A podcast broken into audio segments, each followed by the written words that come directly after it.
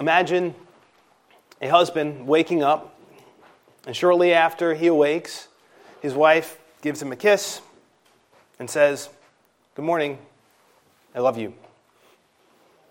Seems like it kind of, it's a little more official, the way I, I just said that. Good morning, I love you. More official than affectionate, but hey, not a bad way to start the day, right? You know, waking up and getting that. But then you notice, if you're this husband in this case, you notice that shortly thereafter, she takes out a notebook. It's kind of out of the periphery of your eye. She doesn't do it right in front of you, but it's over in the corner. She takes out a notebook and takes out a pencil and makes a quick marking in the book and then puts the book away. You don't pay any mind to it. She goes into the kitchen and goes about her business, and you wash your face and you get ready, and then you head into the kitchen shortly thereafter, and you find that she's preparing breakfast for you. And then as she's preparing this breakfast, she gives it to you. But as she gives it to you, she puts on what appears to be a kind of forced smile. Just puts it right before you. You're happy, breakfast is there. But then you notice again, out of the periphery of your eye, after you give thanks for the food, you notice that she took out of the drawer a notebook. It looks like the same notebook that she had before. Makes a quick marking in it and then puts it back in the drawer. As she walks out of the room, you're curious as to what's going on, so you go and you grab the notebook, and you find that inside the pages of this notebook is a checklist accompanying every day of the month. And the heading on each page, which is the title of the book, this little notebook, is How to Be a Good Wife. And you feel, as a husband, if you're the husband in this case, a little bit disappointed. Because you might have thought, you kind of had an inkling it wasn't the case, given on the way things went, the forced smile and the tone of voice. You had an inkling that it wasn't affection that was driving the actions. It was something else that was driving the actions. The desire to be a good wife in that case. Some sort of self-accomplishment. I mention that because it could be that way with a Christian's behavior at sometimes. Sometimes we could go through religious acts of devotion when actually our religious acts, to use language from one minister, our religious acts should be driven by devotion. We could be like those of whom Spurgeon spoke when he said, "The very posture of some people indicates that they are going through the hymn." This was in the context of speaking about praise and worship. So he said, the posture of some people indicates that they are going through the hymn, but the hymn is not going through them. Right? It's this idea of kind of making your way through the lyrics, going through the motions, but it not affecting your heart. In the worst case scenario, the formalist, who the person would be in this case, going through the motions, going through the form of something, the outer form of it. In the worst case scenario, the formalist is like a wax figure in a wax museum. Looks amazingly lifelike in some cases on the outside, but there's no real life inside of such a one. But even God's people can sometimes catch the cold of formalism. Right? Being at church can feel like an abbreviated workday. Right? Okay, we'll offer to God some actions. I'll give him attendance. I'll give him attention, some measure of action, but little affection can be involved. It can happen. Joy can come more so from box checking, finding some satisfaction in being present. And personal disciplines, right? More satisfaction in Bible reading as a result of accomplishing that, you know, check on the box, the box, the checking of the box, kind of like, you know, step counting or keeping a good diet or doing whatever task you wanted to do and having satisfaction in doing the task.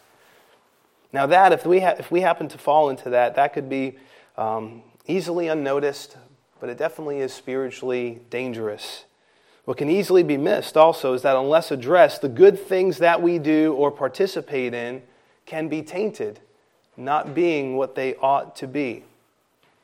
Now I say that, we'll get into the details of this forthcoming oracle from Haggai, but that may have been some of what was going on with the people at the time that this third message was proclaimed to the people. That they might have been going through the great work of rebuilding the temple, but they were doing it with the wrong heart. We'll see that as we get into the text. Just to make some context, uh, create some context briefly, today we come to Haggai chapter two, verses ten through nineteen. We've already seen one extended oracle, the first one. We saw that in Haggai chapter one, when Haggai rebuked the people, the Lord through Haggai, rebuked the people for their indifference. Then we saw at the end of chapter one that there was a word of encouragement and comfort that God gave to the people. And then in the second extended oracle in chapter two, we saw God encourage his weary builders. Those builders who were discouraged because what they were building looked so meager and paltry compared to what it was, yet God told them what it would be. It would even be more glorious than the former temple, uh, than the temple of Solomon.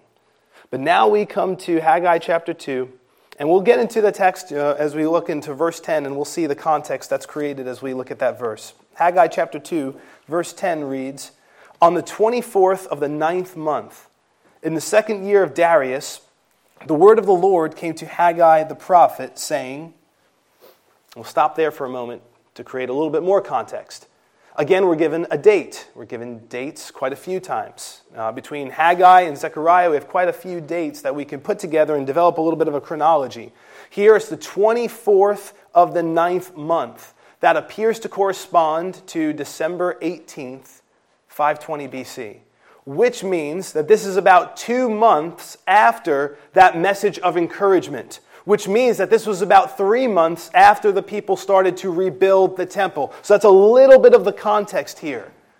Now, one of the things that I'm hoping will happen with you is whether or not December eighteenth has some significance in your mind, and there are indeed um, historical dates, historical events associated with that date. Maybe for some of you, you say, oh, that's the birthday of so-and-so. But maybe for some of you, when you think of December eighteenth, you don't think of anything. I'm hoping that by the end of today's message, you will associate December eighteenth with the grace of God and the way in which Christians are to live their lives. December eighteenth might take on new significance for you. I hope that it does. Now, another reason, just to briefly mention this, why this date is significant, December eighteenth, five twenty B C, is because, as I just noted, when you look at the book of the prophet Zechariah, you see some dated prophecies there as well. And as a matter of fact, the opening prophecy found in the book of Zechariah, remember, Haggai and Zechariah, we find out uh, this very clearly in the book of Ezra, both of them ministered to the people and brought the word of God to the people and encouraged the people as they were rebuilding the temple. We find that a little bit before, about a month before, give or take, before this message of Haggai, Zechariah's first prophecy, at least the one in his book, is given to the people. And I want you to hear it. In Haggai chapter one, and Zechariah chapter one, beginning at verse one, we read, "In the eighth month of the second year of Darius, the word of the Lord came to Zechariah the prophet, the son of Berechiah, the son of Iddo, saying, The Lord was very angry with your fathers. Therefore say to them, Thus says the Lord of hosts, Return to me, declares the Lord of hosts, that I may return to you, says the Lord of hosts. Do not be like your fathers, to whom the former prophets proclaimed, saying, Thus says the Lord of hosts, Return now from your evil ways and from your evil deeds. But they did not listen or give heed to me, declares the Lord. Your fathers, where are they? And the prophets, do they live forever? But did not my words and my statutes, which I commanded my servants, the prophets, overtake your fathers? Then they repented and said, As the Lord of hosts purposed to do to us in accordance with our ways and our deeds, so he has dealt with us." So the bad behavior of the people isn't itemized there, but we nonetheless see that God called them to repent. He called them to look back. We're going to see that again in the book of the prophet Haggai today. It's important to look back to know history, whether it's history in general, redemptive history in particular, or whether it's your own history, maybe patterns that you fell into the past and chastisement that God brought and what he did and what you could learn from it in your life. He wanted the people to look back. When Zechariah spoke to the people, they were told to look back in that general sense to see what God had done to their fathers, that rebellious generation that was brought into Babylonian captivity and so on. They heard the message. And however it specifically applied to them, they repented. And so about a month from that point, a month from that point, give or take, now comes this message that God wants the people to hear through the prophet Haggai. We turn our attention to that message. In verse eleven we read, "Thus says the Lord of hosts, ask now the priests for a ruling." Some translations say concerning the law. Essentially this, Haggai, go to the priest. That's who you're going to address this Q and A to. And I want you to ask them a question concerning the law. Now, it's important to note here, and I think this is helpful for us as New Testament priests, right? Remember, the New Testament tells us that we are the priesthood of believers. So we're going to see some application, I think, when we look at what the Old Testament priests had the responsibility to do.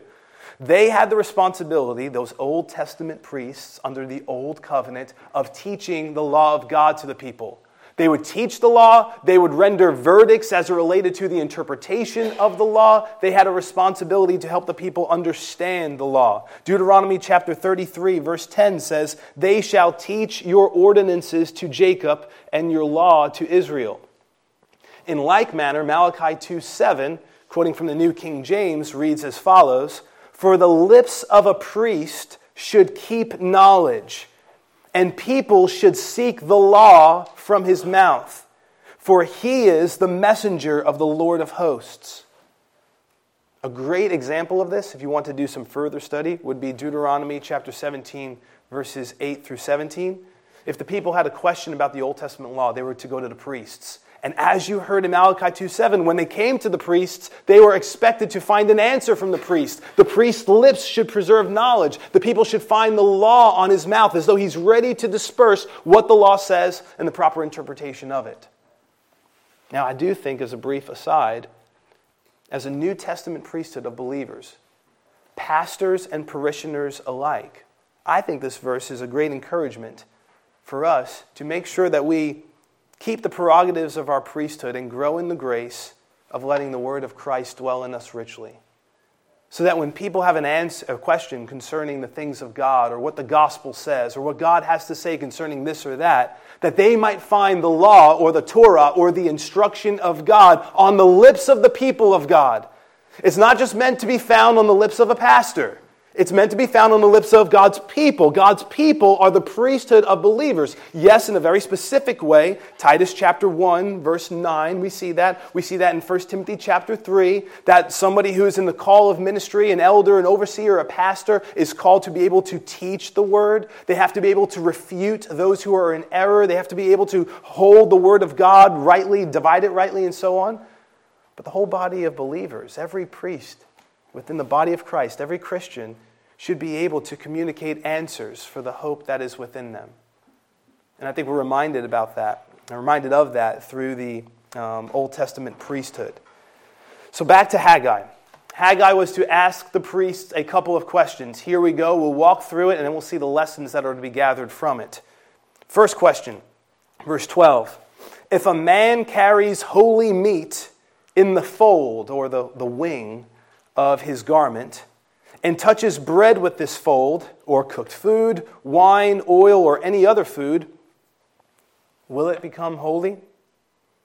And the priests answered, "No." Okay, in the Old Covenant, right? So in the Old Testament, we find the Old Covenant. We find it in the beginning of the New Testament as well. But the people were under the Old Covenant. And in the Old Covenant, the flesh of the animal that was offered as, say, in the sin offering was regarded as holy. Leviticus chapter seven, verse twenty-five. So when you look in verse twelve here in Haggai two and you see that expression, "holy meat," the idea is that it was consecrated. It was set apart. I know we're used to thinking of holiness as it relates to God is holy.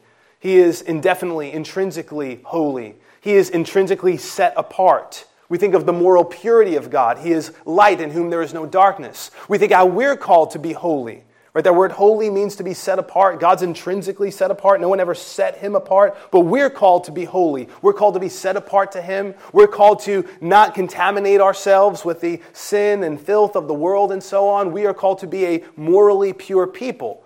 But it's important to remember that under the Old Covenant, items could be holy as well.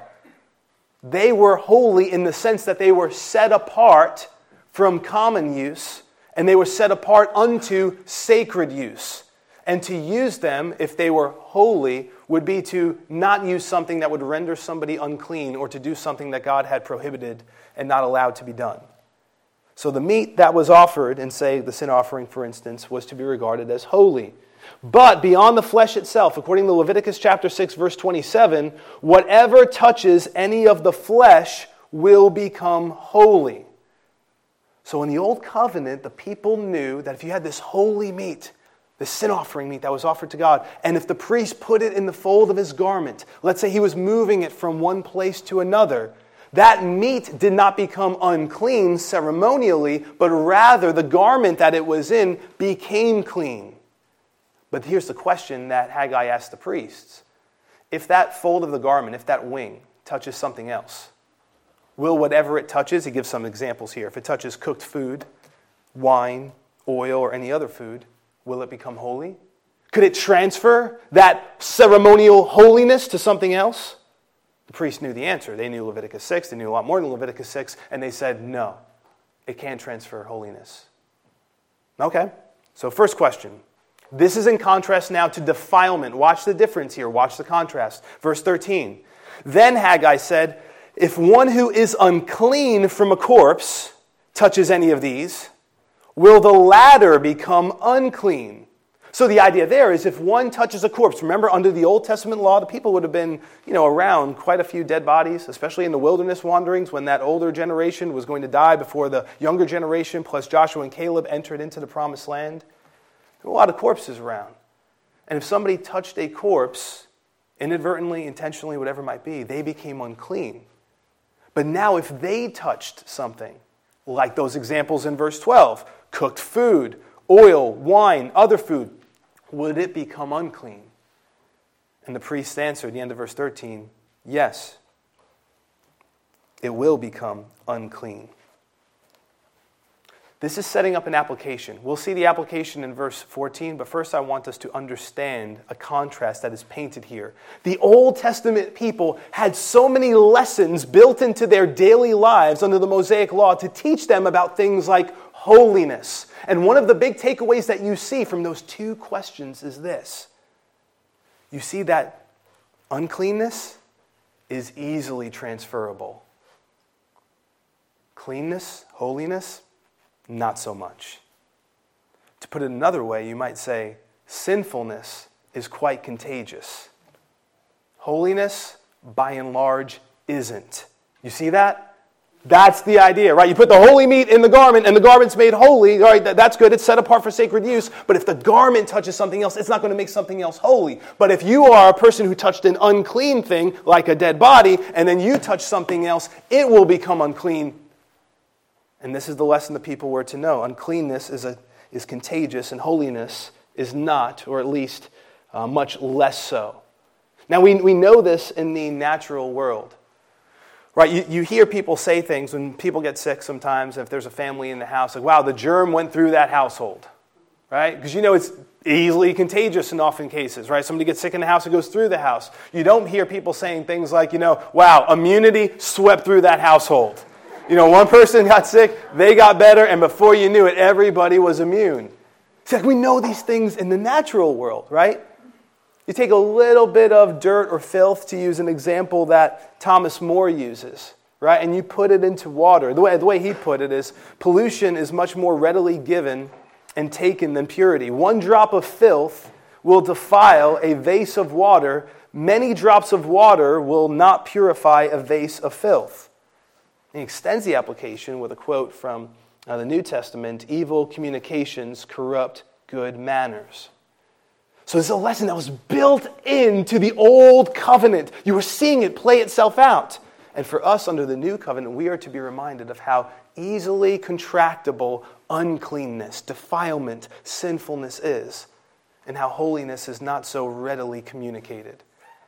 You know, in the natural world, again, we kind of see these things play out so often. I can remember years ago, Uh, I think two thousand nineteen, might have been the end of two thousand eighteen, I can remember being in the hospital visiting my grandmother, and uh, the hospital staff had gotten to a point where they were questioning whether or not she had T B or tuberculosis. And the steps that were taken to protect the staff and anybody who went into the room were very noticeable. Because the idea was, you don't want somebody to contract this, you don't want somebody to contract T B, so we got to be very careful with things like this. The amount of care taken to guard the hospital staff and others was great. And yet, a good takeaway for us would be, yet with spiritual things, sometimes we could be so flippant, as though walking through the mud of the world and staining our garments, dirtying our garments, if you will, is not a big deal. We have to remember that part of the Christian life, true religion, as James defines it in James chapter one, verse twenty-seven, included, though it was not limited to, keeping oneself unspotted from the world. Ephesians chapter five, verse eleven tells us that we are not to have fellowship with the unfruitful works of darkness, but rather to reprove them. Paul told the Corinthian Christians, after giving a, a list and saying, does Christ have fellowship with Baal, the table of God with the table of idols, and so on. After giving them a list of things like that, he says in Second Corinthians chapter six, verse seventeen, therefore come out from their midst and be separate, says the Lord, and do not touch what is unclean, and I will welcome you. So just survey your life. Survey this week. Have you been in contact with things that from a New Testament perspective would be rendered as unclean? Things that could defile, unfruitful works of darkness. And maybe you didn't think anything of it. Maybe you're just watching a program and the name of Christ is blasphemed. And it's like, okay, his, Christ was blasphemed. The uh, title of God being used, it was blasphemed. No big deal. I'll just kind of keep watching it. If I muddy up my garments a little bit, it's really not a big deal. I could watch this movie. I could listen to this thing. I could go to that place. I could do this. I could do that. I could be a part of this conversation. I might dirty myself up hearing them talk about these things and so on and being in this place and so on. And it's not really a big deal. And I just want to remind you, it is. You are called to be unspotted. Yes, you are in the world. I know, I know. Jesus knows. He said that, that you are in the world, just like the disciples were, but you're not to be of the world. So you have to be careful to keep yourself unspotted from the world, not defiling yourself, taking on the things that the world takes on as normal recreation, but you are called to be a holy people. And we'll get to the application of this, but before the application can be made corporately, it's got to be applied personally. And again, this was all mingled in. Just to take, take you a little bit more through the Old Testament, this was all mingled in to an Old Testament understanding of being separate, being holy. God put so many illustrations in the Old Testament for the people. In the Old Testament law, I would, I would call your attention to two places in specific, uh, specifically at this moment, Leviticus nineteen and Deuteronomy twenty-two. For instance, the people were not to plant two kinds of seed in their vineyard. If they did, the crops they planted and the fruit of the vineyard would be defiled. So there was not to be a mixture in seed. But the examples go on. There was not to be a mixture in plowing. God told the people in Deuteronomy twenty-two, verse ten, quoting from the N I V, do not plow with an ox and donkey yoked together. Just all these illustrations. Don't do that. Don't, don't make the, the oxen and don't make the donkey be yoked together. Don't make them be unequally yoked. Do not wear the clothes of wool and linen woven together. So if you were an Old Testament Jew living under the Old Covenant, you could wear linen, you could wear wool, but you weren't supposed to wear it together. The examples could go on. Different kinds of animals were not to be mated. Leviticus nineteen, verse nineteen. So we're not under the Old Covenant law, but that doesn't mean the Old Covenant law is not instructive for us. All of these ways the people were told, you got to keep certain things separate. You have to be a holy people. The, the, the dietary laws, right, of the Old Testament. The nations would know this was a different people. This was a holy people. And we're not under dietary laws. We're not under the Old Covenant law in that sense. But oh, how our lives, whether it's the kindness, whether it's the moral purity, whether it's the behavior on the scene and off the scene of the different places we are, are to communicate that we are a people set apart to the God who bought us with the blood of his Son. Now, this might be a little bit of an extended application, but I do just pretty quickly, before going to verse fourteen, I do want to make a gospel application. So again, I know this is a little bit of an extended application, so I'm applying this further, but I want to uh, do so under the heading of a gospel application. We know as those who are born in sin and by nature sinners, we know that there's so many ways to sin in this world. There's so many ways to practice unrighteousness. You look at the language in First John, the world, the flesh, and the devil. You got those three things essentially conspiring throughout the entirety of our lives to just lead us into further and further unrighteousness. Yet we know that there's one way, one way to be made righteous in the sight of God. Many ways to be made unclean and further unclean. We come out of the womb unclean, right? We're conceived in iniquity because we are by nature sinners. We come out unclean. Then we by nature love darkness rather than light. And there's so many ways to do wickedness. There's so many ways to become unclean. But there's only one way to become clean. And that's through faith in the person and work of the Lord Jesus Christ. I think that's kind of taking that Old Testament dynamic of holiness not really contagious and sin really contagious and taking it to the ultimate point of the gospel and saying there's one way to be made righteous, but thanks be to God, there is one way. Thanks be to God that God made a way where the one who is unclean could be made clean, because there is a fountain that flows from the cross of the Lord Jesus Christ, powerful enough to wipe away every one of your sins. Thanks be to God. Through repentance and through believing that Jesus Christ is the Son of God who died for your sins and rose from the grave. Okay, with that, with that said, with that principle in view, let's see now how God applies this to the people of Haggai's day. Verse fourteen. Then Haggai said, "So is this people, and so is this nation before me, declares the Lord, and so is every work of their hands, and what they offer there is unclean." So that's how the Lord applied the Q and A to the remnant. Now, I would have you to know that there is a difference among commentators as to the state of the people when this was said. So when you look through uh, different commentaries, you see um, different commentators will say different things. Some believe this to be a reflection, especially in light of what's coming next, of the uncleanness that accompanied the people prior to resuming the rebuilding of the temple. In that case, because the people had laid the altar down, they had done that years back, so they would be offering sacrifices, but what they were offering was essentially unclean because they had neglected the work of rebuilding the temple. So whatever they offered, whatever work of the, whatever the work of their hands were, they were unclean because the temple continued to lie in ruins. And that, whether that's the state of the, whether that's the exact application of this, that's nonetheless applicable. Because think about it, the people were going through the motions for years while neglecting the work of God. They're offering sacrifices, they're doing those things, yet the work of God was left undone, and they became their priorities, and the work of God wasn't. So it's a fitting application. Is it the immediate application of this? Well, some believe so. The other possibility is that this was an application to the remnant at the time of Haggai's prophesying. Perhaps as they engaged in the work of rebuilding the temple, as they were offering what they needed to offer, they thought their religious actions, building the holy temple, doing that holy thing of rebuilding the temple, maybe they thought that their holy actions were enough to sanctify them. And as a result of doing that, they engaged in a measure, at least, of externalism. Maybe their hands were unclean because of immorality. So they're like, hey, we're building the temple, but if we engage in immorality on the side, not so much of a big deal because we're building the temple. Or maybe they were doing uh, disrepute to the old covenant law, leaving certain things undone, not going through the acts of cleanness prescribed in the law, paying attention to those things, but I'm building the temple. Therefore, touching the temple and building the temple sanctifies me. Maybe it was just the indifference of their heart. We see that quite a few times in the Old Testament.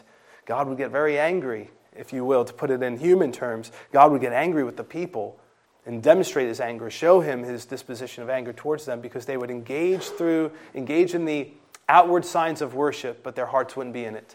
They would worship God with their lips, and their hearts were far from him. So that could be all possibilities of what was going on here. I do want to note, I do want to note, though, that the people were not in an abject state of rebellion. At least that's my conviction. Given the repentance that's already demonstrated in the book of Haggai, given the fact that the message of Zechariah was given to them like a month earlier and they repented, and given the fact of what we see coming in the book, that God promises, as we'll see, to bless them. So all of that would lend itself to the fact that even if there was an issue with the people, most immediately being, this being applied to them, they weren't in a state of abject rebellion. They had demonstrated in the past, and they would again in that case, show themselves to be, by God's grace, a repentant people. But I think it's very important for us to remember these principles. As important as it is to be here in corporate worship, and you know it is, it is important to be here in corporate worship.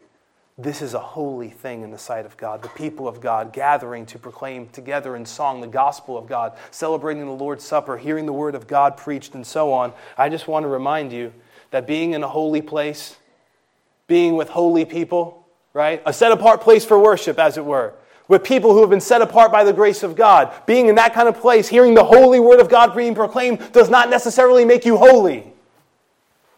It could be a, me- a means by which God furthers your sanctification, furthers your edification, growing in grace and so on, but just being in a place will not make you holy. If there is personal impurity in your life, that needs to be confessed, repented of, and turned away from. Don't let it taint all the other offerings in your life.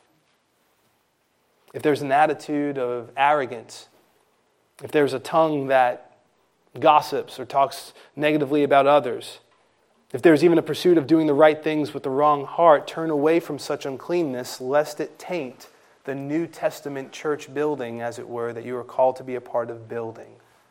More so, more specifically, if it taint the work of your hands. God still wants His people to have clean hands and a pure heart for those engaged in His service.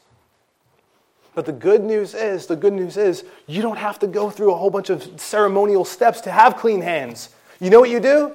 You very quickly, very practically, you tell God, I'm sorry. I'm not going to do this, but part of me would want to like walk you through this. Ready? I'm sorry. When's the last time you told God, I'm sorry? When's the last time you, as a Christian, said, I know that I'm forgiven, and I know I have positional peace with you, but yet I ask for forgiveness practically. I've sinned against you, and I know you forgive me in Christ, yet I'm sorry. That's how you practically walk in cleanness. You tell God, I'm sorry, and then by God's grace, you know there's a fountain that continuously flows from the cross, as it were. You are made clean positionally by the cross of Christ. You're made practically clean as you turn away from sin, as you confess your sin to Him, and you walk in newness of life. It's only a step away, you might say. You don't have to go through all these ceremonial hoops. There is much reason to rejoice. Much reason to rejoice. But again, God still wants His people to have clean hands and a pure heart. I think sometimes, just as a quick pastoral, pastoral parenthetical note, sometimes the pendulum can swing so far from legalism where Christians, under the guise of exalting the gospel, make obedience seemingly inconsequential. Like obedience, that doesn't really matter. We're saved not by our works, therefore obedience doesn't matter. Wrong conclusion. We're saved by grace, not by our works. And obedience really does matter. Not to our salvation, but to evidence the reality of our salvation. Now what we're going to do for the remaining portion of time that we have to look through this message, I'm going to read now verses fifteen through nineteen.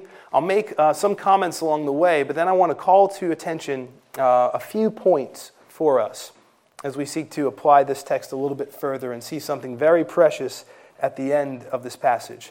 Verses fifteen through nineteen read, But now do consider from this day onward, before one stone was placed on another in the temple of the Lord, from that time, when one came to a grain heap of twenty measures, there would only be ten.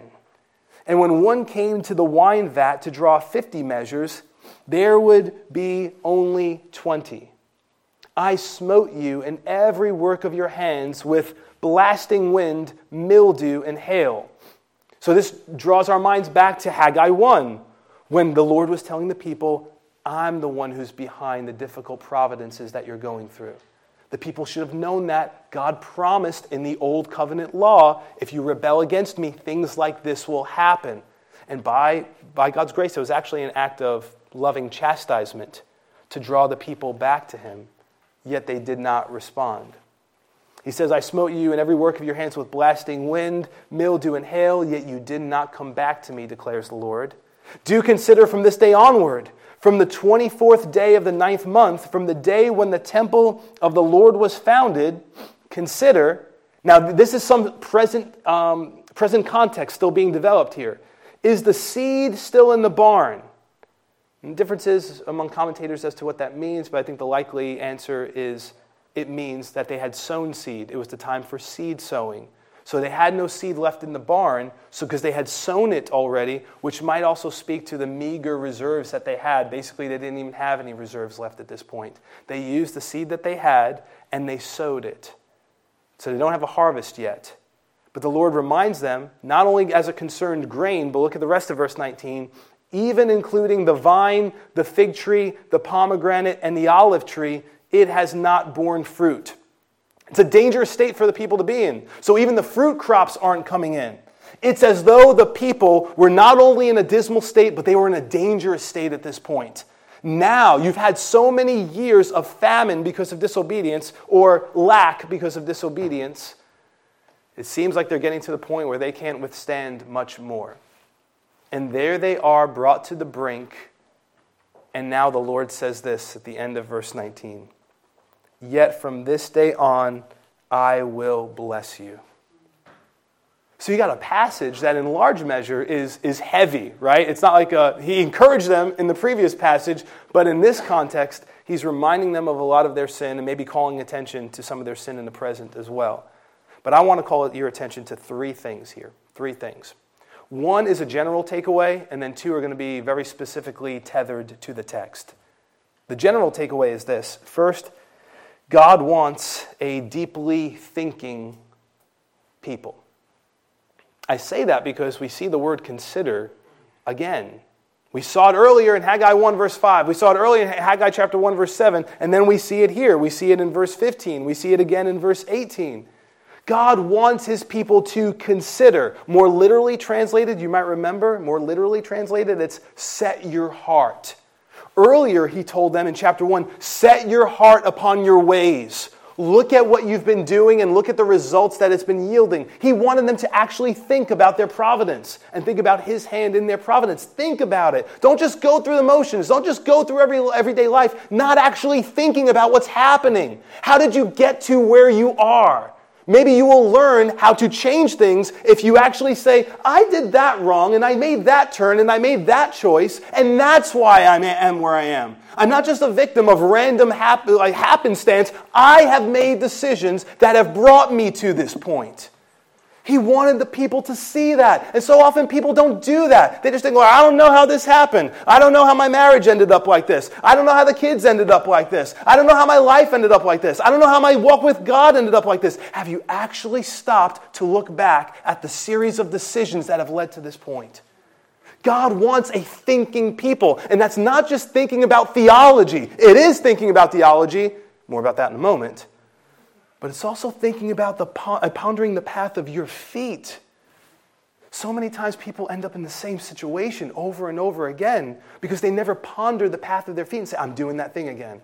That thing that I used to do when God chastised me for it and I stopped doing it for a while, I'm doing it again. I want to stop it now. I don't want to go walking down that path. I know where this goes. And you know this could be applied to so many areas of life. This could be applied personally. This could be applied to habits. This could be applied to relationships. This could be applied to so many areas of life. God wants a thinking people. Think about things. Think about your own life and what you can learn from what's happened in the past so that you might make right choices by God's grace in the present and in the future. I do want to apply it a little bit more. It's not strictly an intellectual exercise that's devoid of affections. God wants his people to be thinking deeply about him, to have their thinking stir their affections. And I just want to encourage you, what I would tell you to think about above all else, but not to the exclusion of else, of other things, would be to think about the Lord Jesus Christ and to think about what awaits you if you are a son or daughter of God. The New Testament speaks about that quite a bit. Colossians chapter three, verses one through four, therefore, if you have been raised up with Christ, keep seeking the things above where Christ is, seated at the right hand of God. Set your mind on things above, not on the things that are on the earth. Just stop there for a moment, right? Think of the past week. Think of the news cycle. Think of your going on your phone. Think of checking Twitter feeds. Think of checking news sites, right? Are you doing more of setting your mind on things that are in heaven or more of setting your mind on things on the earth? I'm not saying that to condemn you. I'm saying that to help instruct you to say, Scripture is telling you here very clearly, set your minds on things above.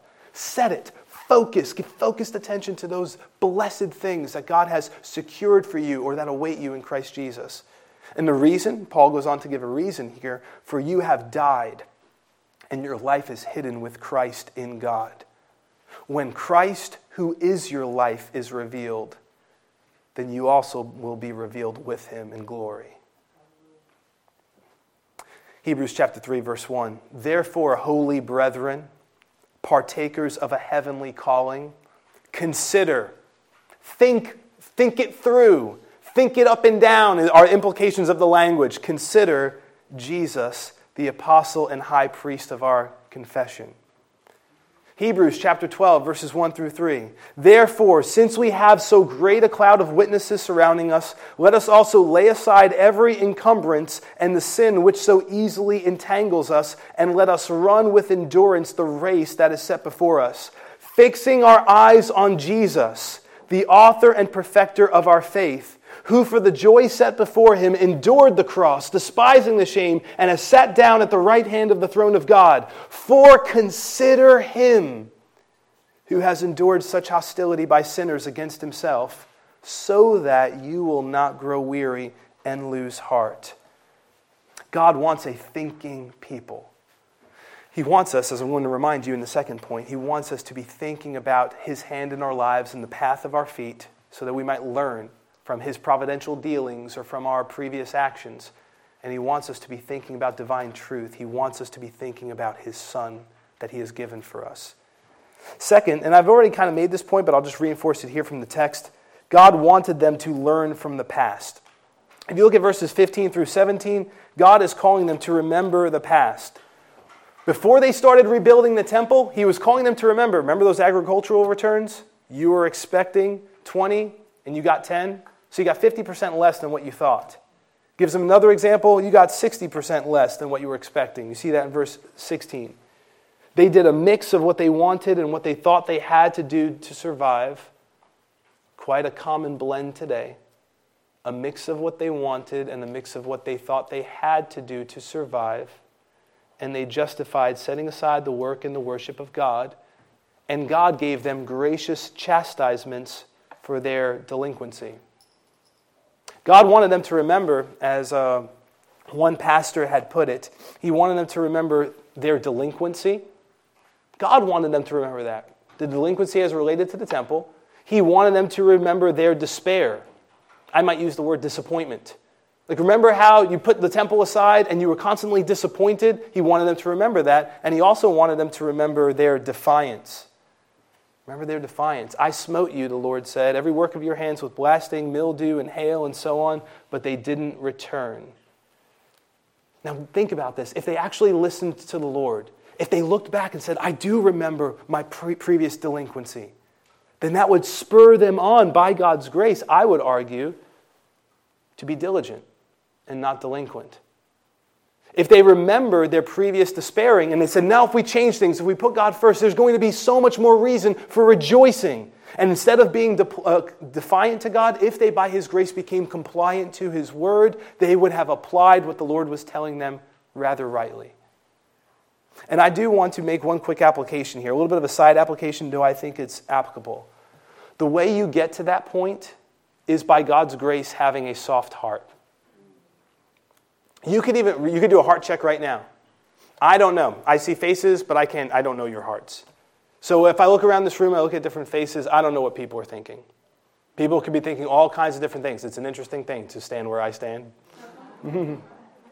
I I don't I don't know if, if the heart of your heart is soft. You're hearing it's like I don't want to hear any more of this now. You know, I, maybe that's it. Maybe that's where you're at. Or maybe there's somebody who's like, I'm so thankful for the grace of God, and yet again God is reaching out to me. And he's calling attention to that thing. I know that thing. Maybe a big thing, maybe a little thing. And he's, as a father, he's telling me, let that go. Wash your hands. Follow me. And that's a soft heart, ready to hear his rebuke. It's the person who's ready. Like, tell me what I, what I do wrong. I'm sorry. Quick, quick, quick to say that. Lord, I'm sorry, Lord. Rather than, I'll never say it. You won't find me saying it. I'm not going to say it. It's bad to do that with people. It's worse to do that with the Lord. So I don't know, I can't see your heart. But I would encourage you, you want to have a soft heart. In a good way towards the things of God, a pliable heart. I'll pass something along to you. By God's grace, maybe it'll stick with you. When you think of Old Testament kings, perhaps one that we should seek to emulate, very much so in this regard anyway, is uh, King Josiah. Second Chronicles, chapter thirty-four, verse twenty-seven. Picking up in the middle of a passage, essentially, but I want you to hear a statement concerning him. Because your heart was tender. That's the language there in Hebrew. Soft, tender. Because your heart was tender and you humbled yourself before God when you heard his words against this place and against his inhabitants, and because you humbled yourself before me, tore your clothes and wept before me, I truly have heard you, declares the Lord. You want to have a soft heart. If you get to the point where you just say, enough's enough. I've heard enough about this. I'm tired of the rebukes that come from God's word in Haggai. They say, I don't want to do that. Soft heart. Richard Sibbes, speaking about a soft heart, called it one that's sensible, pliable, and yielding. And when it relates to the things of God, that's what you want it to be. Sensible, pliable, yielding. Mold me, change me, speak to me, direct me. I want that, Lord. Give it, give it to me. Give me, give me instruction. You give me so much love and grace. Give me instruction. Rebuke me where I need to be rebuked. And finally, I want you to see this, closing. God wanted them to set their hearts upon his gracious promise. The end of, the end of verse nineteen. Yet from this day on, I will bless you. Yet from this day on, I will bless you. There's so much that could be unpacked from that statement. So much. Now, whatever the exact context of the people was, if they were living in uncleanness at that point in time, then think of the graciousness of this promise. I'm going to bless you. And the implication would be that they would get it right. They would repent as they had repented before. And God gives them a gracious promise. I will bless you. In other words, the harvest is coming.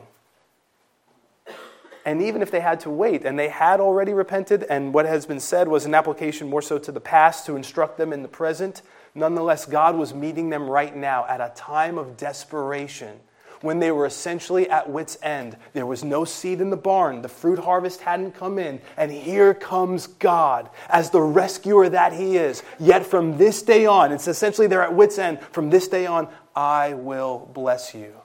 Think of how instructive that is. They didn't have a harvest. It wasn't as though God gave them proof of that. He didn't give them proof. There's no seed in the barn. You don't have the harvest. You don't have any proof. But they did. The promise was the proof. The proof, you could say, is the promise. God's word was good enough. I'm going to come through for you. Now notice, why is this instructive for us? They had to walk by faith and not by sight.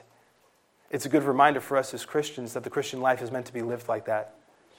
It's a life that's lived by faith and not by sight. Think of the other application for us. God was telling them essentially, from this day on, I'll bless you. There's going to be a harvest. They needed to keep doing the work that God had called them to do, and if they did not faint in due time, they would reap a harvest. And so the applications are there for us in the gospel. There are so many things that await you and I. So many things. And God has simply given you his word. Yes, there may have been interventions, answered prayers in your life, so on, but at the end of the day, the proof of his promise is his word. One of my uh, favorite occurrences that happens right now, rather frequently, is when Thea, and Thea, she did this on the way into uh, church this morning, so I was reminded of it and thought it would illustrate the point rather well. She has her dolly with her today, so if you see her with her dolly, it's Dolly the Della. That's what she named her dolly. And she'll often tell me, because we were in the mall one day, and we saw there was a section where there were dolls, and she had wanted a doll. And I had told her, wait for Christmas. And then when she got the gift, Dolly the Della, on Christmas, I reminded her, I'm like, remember, we were in the store and you wanted the doll and Daddy told you wait for Christmas? And she gets, you can see it, it's one of the most cute, cutest things that I see her do. She'll say, remember, Daddy said wait for Christmas. And I got it. And I love the way that in God's providence, she's reinforcing that truth. Like when she holds up Dolly the Della, it's like, remember, Daddy? Remember you said wait for Christmas and I got it. She didn't have any proof. I didn't like put a down payment on Dolly the Della in front of her and say, look, it's assured to come. And we even actually have a down payment. We have the Holy Spirit inside of us. So we have even more than just the proof of his word. We have the presence of the Holy Spirit, but it's the proof of his promise. That is the proof. He is trustworthy. And when he told the people, from this day on, I will bless you, they were expected to believe it. It was as good as done. And when God tells you that he will be with you, that he will not forsake you, that he's prepared a place for you, that to be absent from the body is to be present with the Lord, to live is Christ and to die is to gain, when he paints a picture of what's awaiting you and so on, when he tells you that you are forgiven and your conscience can be cleansed from dead works and so on, and you don't need to fear death and so on, when he tells you these things, he expects you to believe him because his word is, if you will, proof. It's good enough. He is trustworthy. He is trustworthy. And people were going to be blessed from that day forward. That doesn't, that didn't mean their life was going to be perfect. That didn't mean that they weren't going to have problems. That just meant by the grace of God, God was going to freshly provide for them. And I think, according with God's gracious working in their lives, in concurrence with their seeking first, to use New Testament language and applying it to the Old Testament, with them seeking first the kingdom of God and his righteousness. Obedience is not the ground of salvation, at least not our obedience. The perfect obedience of Christ is. But nonetheless, obedience is the ground of blessing. Fruitfulness in our lives, usefulness, and so on. And God told the people, from this day on, I will bless you. With that said, we come to uh, verse twenty, and Lord willing, next week we will conclude our study of this amazing book of the prophet Haggai. Let's close in a word of prayer. Father, thank you for all the instruction that's found in your word. Thank you for the Old Testament law and, and all that we could learn from it, Lord, that it is rich, filled with doctrine, filled with instruction, filled with, when applicable, reproof and correction. We thank you, Heavenly Father, for the uh, great high calling that you've given us, that you have made us positionally holy, Lord, that you've set us apart and you've washed us by the blood of your Son, that we what we could not do, you did through the offering, that once and for all offering through which we are sanctified, the offering of our Lord and Savior Jesus Christ, which we will commemorate during our agape meal. We thank you for him. But Father, we do pray that you might find us by your grace walking in such a way so as to walk in practical purity and cleanness, Lord. May you find us, Heavenly Father, where appropriate, taking perhaps brief strolls down memory lane just to learn from the past so that we might not repeat errors from the past and the present. Help us to grow in that grace, Lord. Help us to be a, a thinking people where our thinking fans the flame of our affections. And Father, I pray that you would help us by your grace to grow in the grace of trusting you. That even as the people were called to take you at your word, and that promise was to alleviate the fears and the anxiousness that they no doubt had about the forthcoming harvest and would they have enough food and so on. It's as though you told them you would provide for them and take care of them. I pray that your precious promises might alleviate the anxiety and the fears that perhaps many in this room have even now. Oh, Father, may you wrought in us such confidence in you that we have the peace that ought to Um, guard our hearts and minds and surpass understanding, Lord, that precious peace. May it do just that as we think about your truth and believe it. In Jesus' name we pray. Amen.